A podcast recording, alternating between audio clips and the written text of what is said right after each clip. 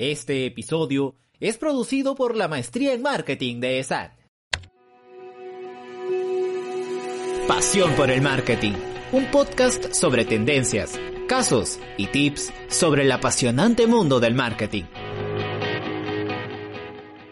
Mi nombre es José Luis y estoy eh, a cargo de la maestría de marketing. Eh, el día de hoy, eh, en un nuevo programa de Pasión por el Marketing, me gustaría pues tocar un tema muy vigente, que quizás en algunos momentos todavía daría la impresión que no tiene muchísimo eco y vigencia aquí en el Perú, que es el marketing aplicado, pero al deporte. Y, para eso, eh, el día de hoy, pues, hemos invitado para conversar a Edu Flores, valga la pena aclarar, Edu es el gerente general de Toquefino, agencia especializada en marketing deportivo. Y con mucho orgullo, también indicarles que Edu es un exalumno de nuestra maestría en marketing. Por lo cual, por supuesto, con la confianza que ya nos tenemos, pues eh, lo hemos invitado para poder conversar el día de hoy. ¿Qué tal, Edu? ¿Cómo, cómo, cómo estamos? Muchísimas gracias, profesor, por la introducción. Eh, muy bonitas palabras la de usted. Yo, la verdad, que siempre orgulloso de mencionar en, en cuanto a entrevista que soy egresado de SAN la maestría definitivamente a marketing marcó un momento muy importante en mi carrera.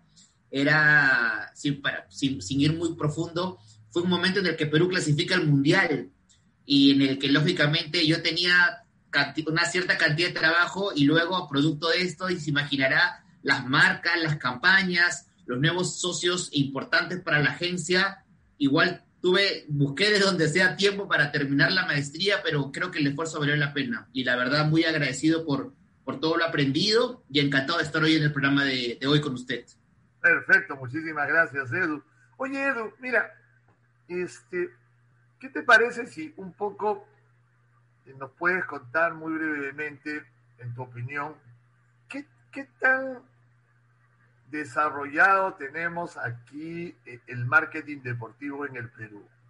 Mira, definitivamente vamos a hablar de, con respecto a otros países en Sudamérica. No quiero tratar Europa porque me consta, yo tuve la oportunidad, pues justo por la maestría, viajar a España, conocer agencias de marketing deportiva especializadas con muchos años de experiencia y la verdad que es completamente años luz, como se diría. Pero en Sudamérica creo que Perú ha tenido un gran avance producto principalmente de los logros deportivos y los eventos deportivos que hemos tenido en, el último, en los últimos años. Vamos a hacer rápidamente un repaso. Perú clasificó a, unos, a, uno, eh, a una Copa del Mundo después de 36 años en el 2018 y en el 2019 organizamos por primera vez en nuestra historia los Juegos Panamericanos y para, y para Panamericanos de Lima 2019. Eventos, sin lugar a dudas, importantísimos a nivel de deporte, eventos que sin lugar a duda ayudaron a que se potencie y creciera esta, esta industria como es el marketing deportivo y en la que obviamente lastimosamente la pandemia puede que haya bajado un poco las revoluciones, sin embargo está ahí. Sin embargo, ya vemos cada vez que aparecen nuevas empresas que compiten en el rubro en el que yo me dedico, que es finalmente la asesoría y la especialización en sports marketing, pero paralelamente me da mucho gusto saber que hay compañías que ya están trabajando, que le están poniendo mucho foco a lo que es acciones de patrocinios en el deporte, con deportistas, con clubes, a eso se le denominamos finalmente todo lo que está involucrado en, en el desarrollo de poder alcanzar lógicamente nuevas oportunidades y en el que creo yo de que hay un camino mucho más grande por trazar todavía. Justo eso lo, lo que tú lo que tú acabas de comentar respecto a los clubes, por ejemplo, ¿no? ¿Qué tanto sientes tú que los clubes, si quieres, inclusive un poco eh, contextualicémoslo, si te parece, más en el ámbito del fútbol, que eso quizás un poco donde más resonancia podríamos tener. Eh, ¿Qué tanto crees tú que eh, estos clubes ya son sensibles al tema de trabajar el marketing el marketing deportivo. Es fundamental, es fundamental, es fundamental, profesor, principalmente por los siguientes puntos. Más o menos, en líneas generales lo voy a resumir para, para ser muy concretos con la audiencia. Los clubes requieren de especialistas, así como requieren personas especializadas para los fichajes, para contratar nuevos jugadores, para apoyar las divisiones menores y que nunca le falte una cantera, tenemos un gerente deportivo. Hoy por hoy, los clubes más importantes, no solo de Lima, sino a nivel nacional, entienden que la figura del gerente comercial y gerente de marketing son fundamentales porque son, de alguna manera, las personas que van a ayudar a generar la liquidez que la institución necesita para poder funcionar a lo largo del año. Hoy por hoy tenemos contratos de televisión que son para muchos clubes el 60-70% del presupuesto anual. Los ingresos. Y cada vez vemos cómo va creciendo este papel preponderante el gerente deportivo y el gerente comercial y de marketing para que haya un, haya un engranaje que funcione de la manera correcta y permita lo que hace muchos años no existía, que los clubes sean autosostenibles. Ah, caramba. Y, y, y, eso tú sientes que ha venido teniendo cada vez mayor resonancia en los clubes, la importancia de tener eh, la parte comercial realmente reforzada. Definitivamente, definitivamente, y soy una de las personas más convencidas de que mientras tengas a personas más preparadas para justamente estos cargos, va a ayudar lógicamente a que esto funcione muy bien. Vamos a poner un ejemplo muy sencillo, profesor, para la audiencia de SAM. Hoy por hoy, a partir del golpe fuerte que fue la pandemia y sabiendo que ya no iba a haber gente en los estadios, es trabajo de parte de los clubes, más que reinventarse, readaptarse a las nuevas coyunturas. Entonces, si yo trabajo en el mundo del marketing y trabajo en un club deportivo y sé que no tengo audiencia física que ir al estadio, ¿qué tengo que hacer? Dar una vuelta, analizar y comenzar a trabajar patrocinios digitales, que es algo que ha comenzado a ir muy fuerte, a ir, con mucha fuerza. Tenemos casos como el Sport Boys, que acaba de trabajar acaba de cerrar con una casa de apuestas. Tenemos el caso de Alianza Lima, que si bien es cierto jugará en segunda división en el 2021, también consigue sus primeros patrocinadores digitales entonces, qué importante, respondiendo su, su pregunta, el saber que el poder contar con profesionales que conozcan mejor cómo funciona esto, ayuda a readaptarse y a buscar oportunidades donde antes no había. Ah, correcto, muy claro, porque como muy bien tú señalas, antes de la pandemia, en el cual, digamos, había poco desarrollo digital, quizás pues los clubes se contentaban, como siempre, con buscar los patrocinios, por ejemplo, de las camisetas, ¿no? Y los tipos felices, o de los paneles si estuviese en un estadio, decían, con eso vivimos felices. Pero definitivamente ahora, como muy bien tú señalas, con el cierre de los estadios, ¿no? Hay que buscar nuevas oportunidades y definitivamente comienzan a aparecer, como tú señalas, algunos negocios digitales que uno podría aprovecharles. Ejemplo, como, como como lo acabas de, indicar, las apuestas, ¿no? Y las apuestas definitivamente son grandes oportunidades, principalmente cuando estas también están dirigidas a la parte deportiva. Oye, y, justamente un poco hablando, que valga la pena, yo soy aliancista de corazón, ¿ah? Aliancista de corazón. Sí, sí, lo sabemos, lo sabemos todos sus alumnos que han llevado con usted sabemos que, que, es de Alianza Lima, nos queda clarísimo. de corazón que hay que, hay que seguir este hay que seguir apoyándonos en, en esta segunda división, que de todas maneras vamos a volver a surgir. Oye, pero por ejemplo, en el caso de la Alianza Lima, ¿no? Claro, un, bueno, club histórico, ancestral. Eh, ha pasado de primera a segunda. Digamos, ¿tú crees que, por ejemplo, esto le quite eh, a la Alianza Lima eh, eh, la reputación para poder lograr mejores auspicios o mejores resultados comerciales, por ejemplo, ahora que está en segunda? Es una buena pregunta. Sin embargo, aquí hay dos respuestas y hay que dividirlo en partes. Por el lado comercial, como usted lo menciona, existen marcas que actualmente vienen trabajando con el Club Alianza Lima. Estas marcas tienen contratos. Estos dichos contratos tienen cláusulas. ¿Qué dice ah. una cláusula? Esta cláusula dice, en alguno, en, en alguno de estos contratos, por no decir la mayoría, que si el club desciende de categoría y pasa a una segunda división, el costo o el pago por el patrocinio disminuirá entre un 25 a un 50%. ¿Producto de qué? Producto de la poca exposición o el hecho de que ya no vas a jugar en la máxima categoría profesional y están en todo su derecho porque definitivamente entiende la, marca de que, oye, cuando tú te acercaste a mí a ofrecer tus servicios o a ofrecerme obviamente toda la experiencia de poder ser una marca que acompañe el club, lo hablamos para que trabaje en primera división. Mi marca es una marca premium, mi marca no está para estar en segunda división. Sin embargo, aquí también hay algo muy interesante y es que estoy convencido de que Alianza Lima para la temporada 2021, la exposición de la marca como, como tal, por el hecho de jugar en segunda división, lo va a hacer más atractivo. Va a repotenciar el torneo de segunda división, va a hacer de que a nivel de categoría se pelee mucho mejor y finalmente va a llevar a que más marcas digan, oye, ¿por qué no trabajo con Alianza Lima para que los hinchas entiendan, y eso es lo genial, lo fabuloso, lo que me encanta de mi trabajo en el marketing deportivo, el hecho de que se asocie el momento más difícil que tuvo mi club con la marca que llegó para apoyar y estar con ellos. Y si logran el ascenso, simplemente encontramos el, el match perfecto entre la asociación de una marca con el patrocinio de un club y llegamos a que la recordación y el cariño de la gente hacia esa marca, que nunca lo olvidarán.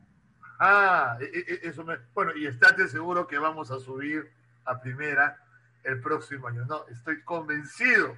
Yo soy uno de los que va a seguir de todas maneras eh, eh, a, Oye, y, y, en esa línea, digamos, la U, la U, con todo este, con todo este problema, justamente el día de ayer estuve viendo, por ejemplo, que, había salido el Puma Carranza, ¿no?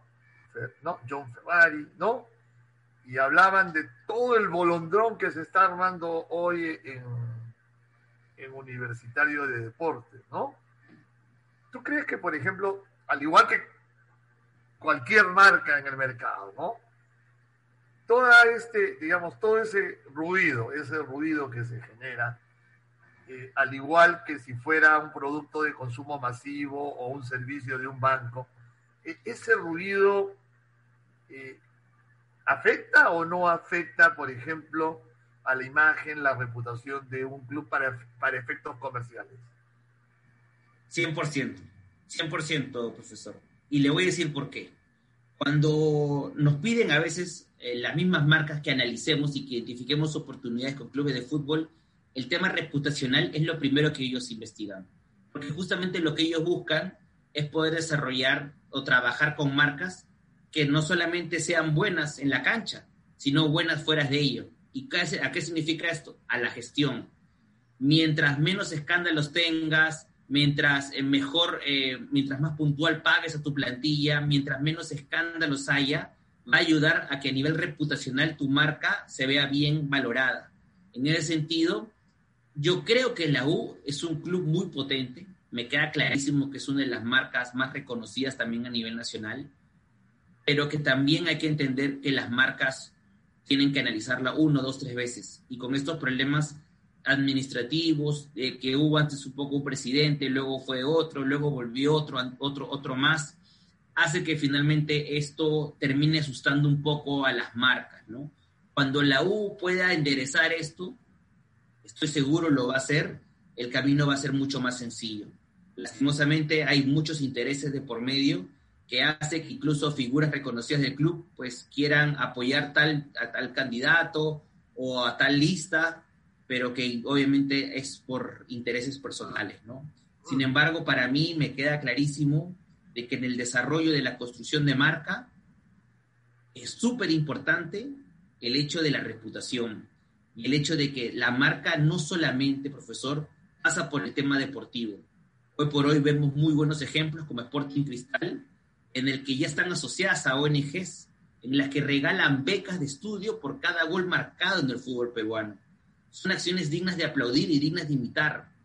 Mientras entiende el club deportivo que no solamente va a la masa que le guste el fútbol, yo estoy convencido que mejores resultados va a traer para más adelante. Fíjate qué, qué interesante, ¿no? Lo que tú acabas de señalar, por ejemplo, un club como el Sporting Cristal, ¿no? Que durante toda su trayectoria, ¿no? Durante toda su trayectoria, inclusive después que ya, digamos, lo vendieron, ¿no? Siempre se ha mantenido como un club cuya imagen y reputación ha sido de ser un club bastante eh, organizado y bastante ordenado, ¿no? Y, quizás parte de eso se deba a que detrás de todo esto siempre estuvo, tuvo, digamos, el auspicio privado, en este caso del Sporting Cristal y, el Ventín, que valga la pena aclarar, manejaban un poco sus negocios con un sentido más profesional, ¿no? Y, definitivamente, como tú señalas, eh, ellos andan siempre a, uno o dos pasos hacia adelante, ¿no? Y, esto me parece súper, súper interesante. Y, la otra línea que acabas de comentar justamente es, eh, que la verdad no me había percatado yo de ese detalle, es como inclusive ya clubes como el Sporting Cristal están entrando, fíjate, a un concepto más de marketing de responsabilidad social, ¿no? eso, eso realmente me ha parecido súper interesante. Es decir, ¿realmente tú crees de que eh, los clubes, por ejemplo, los deportivos, podrían desarrollar realmente mucho más un marketing con sentido social y no solamente un marketing, vamos a llamar, que genere o, o, que esté más orientado solamente a ganar plata, ganar plata, ganar plata? ¿Cómo, cómo ves tú eso? Hmm. Eh, mire, yo, por ejemplo, hoy por hoy Toque Fino, la empresa en la cual yo, yo fundé junto a un socio hace ya 13 años, venimos manejando la parte comercial de dos reconocidos clubes del fútbol peruano. Y justamente lo que yo conversaba con sus presidentes era de que no debemos hacer lo que hacen todos. Es decir, como usted mencionó en un inicio, ¿no? No ofrecer la camiseta, o sea, qué genial la camiseta, tu logo bonito, tus 10 camisetas que te regalo y tus entradas gratis. Eso lo vemos desde los 80 Entonces, yo no puedo ofrecer lo mismo que ofrece el resto porque tengo que marcar una diferencia, porque tengo que ser atractivo. Hoy por hoy todos los ejecutivos de marketing que trabajan en importantes empresas de consumo masivo, de retail, lo que buscan es ese diferencial que lo haga, que lo haga atractivo. Nosotros, por ejemplo, entendemos que la parte social es fundamental y dentro de nuestra propuesta comercial para el nuevo patrocinador del 2021 se incluyen este tipo de acciones. Ah, se incluyen acciones en las que involucre la participación de la marca y haga un sentido de pertenencia con el pueblo. Haga un ah. sentido de, que no solamente ayuda al equipo de fútbol con su plata, con su dinero, económicamente, sino que ayuda a la comunidad. Eso es muy importante. Recuerdo muy bien en clases en las que la maestría debatíamos con otros compañeros que no se debe marcar siempre en la misma línea. Uno quiere nuevos resultados, no puede hacer lo mismo si quieres marcar una nueva tendencia, tienes que entender de que esta masa a la que tú te diriges, ni qué decir la U Alianza Cristal, que son, gente, que son equipos que mueven millones de personas o millones de seguidores en redes, también tenemos otros clubes que tienen un arraigo muy fuerte con su ciudad. Por ejemplo, se hicieron el Cusco. Por ejemplo, el Manuche Trujillo. Entonces, entendamos bien de que a esas marcas que podemos acercarnos a ellos, invitarlos a participar, que no quede únicamente en la foto bonita del estadio, o como usted mencionaba, en un bonito panel en el, en el, en el Estadio Nacional. Nosotros queremos ofrecer más, pero para dar ese más tenemos que entender la coyuntura en la que nos movemos y las necesidades que tiene también cada ciudad, cada región. Correcto, qué, qué, interesante realmente, ahora que comentas es todo este mundo del marketing deportivo que, usualmente uno no, no trasciende. Oye, Edu, y Eh, aparte del club, también manejan ustedes el marketing deportivo o personal de, digamos, de los deportistas, atletas. Sí, nosotros hace ya varios años, unos cinco años, tenemos esta unidad de negocio dentro de Toque Fino que se llama Élite. Élite al día de hoy representa a 20 de los mejores talentos del mundo deportivo. Tenemos futbolistas de la selección peruana, como Aldo Corso, que, que juega en Universitario de Deportes, como Matías Zucker, que está brillando ahora o que está jugando en, en Austria, Cristian Ramos. Eh, la verdad que nos acompaña un número importante de seleccionados de la selección peruana de fútbol, polideportivo, que también eh, Mafe Reyes, la campeona en longboard en, en, en, el país. Tenemos a Hugo del Castillo, un excelente chico que aparte de estudiar medicina también hace lo que es el taekwondo. Eh, Nicolás Pacheco, que va a competir en los próximos Juegos Olímpicos de Tokio en el 2021. Y también tenemos una selección de los seis mejores periodistas deportivos del país. Mire qué interesante cómo han cambiado las épocas. Antes uno pensaba, ok, entonces manejemos el, manejemos el marketing, manejemos la parte comercial y de imagen de los deportistas, que tiene mucho sentido. Pero ¿por qué no también de los periodistas deportivos? Hoy por hoy tienen unas audiencias interesantes, tiene gente que los sigue mucho, tiene un buen número de, de, marcas que también le interesaría trabajar junto a ellos, porque lógicamente eso se trata, ¿no? Encontrar oportunidades en las que la exposición sea alta y eso ayude lógicamente a que la marca consiga sus, sus objetivos, ¿no? Nosotros, eh, esta vida de negocio, la verdad que le hemos puesto mucha fuerza y nos dio muy buenos resultados durante la época del Mundial en el 2018 y bueno, siempre en el 2019 también con los Panamericanos. Y bueno, nada, como todo ciclo, ahora es cuestión de identificar nuevos talentos, seguir apuntándolo, pero me da mucho gusto de que lo que hace unos años, profesor, era una utopía. Cuando yo le hablaba a mis amigos de la universidad de que yo quería representar a los mejores jugadores a nivel comercial para vender su imagen a las marcas, pues no tenía, o sea, obviamente se reían en mi cara y decían que estaba loco, pero tenían razón ellos, ¿no? En ese momento era una coyuntura completamente distinta, una selección peruana eliminada, jugadores que la mayoría no se cuidaba, eran muy irresponsables, salían más en estos programas de Ampais, en estos programas de espectáculo, pero me da mucho gusto que a partir del 2017, 2018 hubo un cambio generacional bastante bueno y eso lógicamente llevó a que a nivel reputacional la imagen de estos futbolistas y de los deportistas peruanos sea mejor valorada y eso hace finalmente que sea atractivo para las empresas el trabajar junto a ellos sus campañas comerciales, ¿no? Y fíjate lo importante de lo que tú señalas, Edu, ¿no? la importancia, como cualquier gerente, llamemos como cualquier gerente o emprendedor en tu caso, ¿no? Es eh, tener un sueño, ¿no? Tener un sueño y cómo eh, cuando uno tiene esa capacidad y esa resiliencia, ese sueño se comienza a cumplir como en tu caso, ¿no? Fíjate que, que eso es algo realmente una, una lección que mucha gente creo que también se puede llevar de, de esta entrevista que, que, tenemos contigo, ¿no? La importancia de tener un sueño y, y persistir por ese sueño, ¿no? Muchas veces eh, puede parecer difícil, imposible, pero en el tiempo, si uno se compromete y se prepara, pues lo, lo, lo, lo puede, lo puede alcanzar. Oye, yo sí, yo sí quisiera, profesor, si me permite, solamente agradecerle por estas palabras y dirigirme justamente a esta comunidad de SAN, ¿no? Yo les soy muy sincero, si un consejo podría darles a estos chicos, es que lógicamente hoy por hoy vivimos, mejor que nadie se sabe cómo los millennials, hoy por hoy se la tendencia de estos chicos por apenas terminar su, sus estudios, ya quieren hacer su propia empresa, ya quieren ser los propios jefes, los propios líderes del mañana. Mi consejo, chicos, es que trabajen para mí es muy importante que trabajen desde la universidad si es posible, desde séptimo, octavo, noveno ciclo, y los que ya están hoy por hoy quizás comenzando una maestría y no han tenido esa oportunidad de trabajar, antes de lanzarse a hacer su empresa, trabajen, trabajen en una empresa, así les paguen poco o nada, porque allí es donde te ayuda mucho a entender cómo es el mercado, te ayuda mucho a entender cuáles son las tendencias.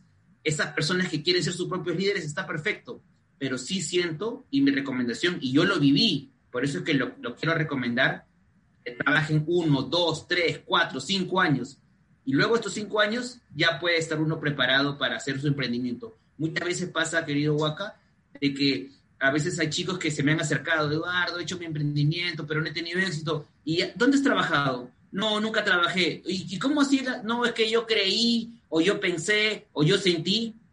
Y la regla número uno que me enseñó a mí San es de que para todo se puede cuantificar. Tienes que hacer una investigación de mercado, tienes que entender si hay un público interesado en lo que tú quieres ofrecer. No, pero es que yo lo vi que en Estados Unidos funcionó, que mi prima me dijo que eso ya no existe. Por eso tienes una maestría, porque entiendes bien de que esto lo puedes cuantificar, puedes saber el valor del mercado y puedes entender bien de que este nicho en un corto mediano plazo puede agrandarse, ¿no? Y obviamente puede ser oportunidades. Así que esos chicos, genial que tengan este emprendimiento, no, no descansen, no dejen que otros digan que no puedes, pero sí es importante, creo yo, de que trabajen y entiendan bien cómo es este negocio, ¿no? Muy bien, oye, muchísimas gracias realmente, Edu, con, esta recomendación que acabas de, darle a mucha gente por que quieran realmente desarrollarse a futuro, la importancia realmente de, de no solamente quedarse en un escritorio pensando, sino saliendo a la cancha, remangándose las mangas o los pantalones, como en algunos casos, ¿no? Porque realmente eh, muchas cosas como las que tú has comentado, las vas a aprender en el camino, haciendo, haciendo. A veces, como digo yo siempre, uno aprende con amor, pero también es, bueno aprender a veces con dolor, ¿no? Sí, es verdad. obviamente, es todo con amor y nada sin dolor, sería preferible, ¿no es cierto? Muy bien. Bueno, oye Ángel, Real, Edu, realmente ha sido pues un, enorme placer el conversar contigo. La verdad, un orgullo para ESAM de que uno de sus integrantes pues realmente, eh, fíjate, si hay algo que yo me llevo de conversar contigo y de verte, y de escucharte es que te siento contento, feliz con lo que haces, satisfecho con lo que estás logrando. ¿no? Y, realmente eh, para, para nosotros en ESAN, que creo que siempre lo hemos dicho, lo que nosotros queremos lograr es que tanto tú como todos nuestros exalumnos o alumnos, lo que finalmente queremos lograr es que ustedes puedan lograr sus sueños.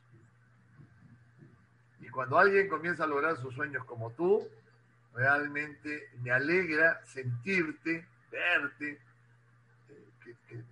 estés realmente súper, súper feliz con lo que estás haciendo. ¿no?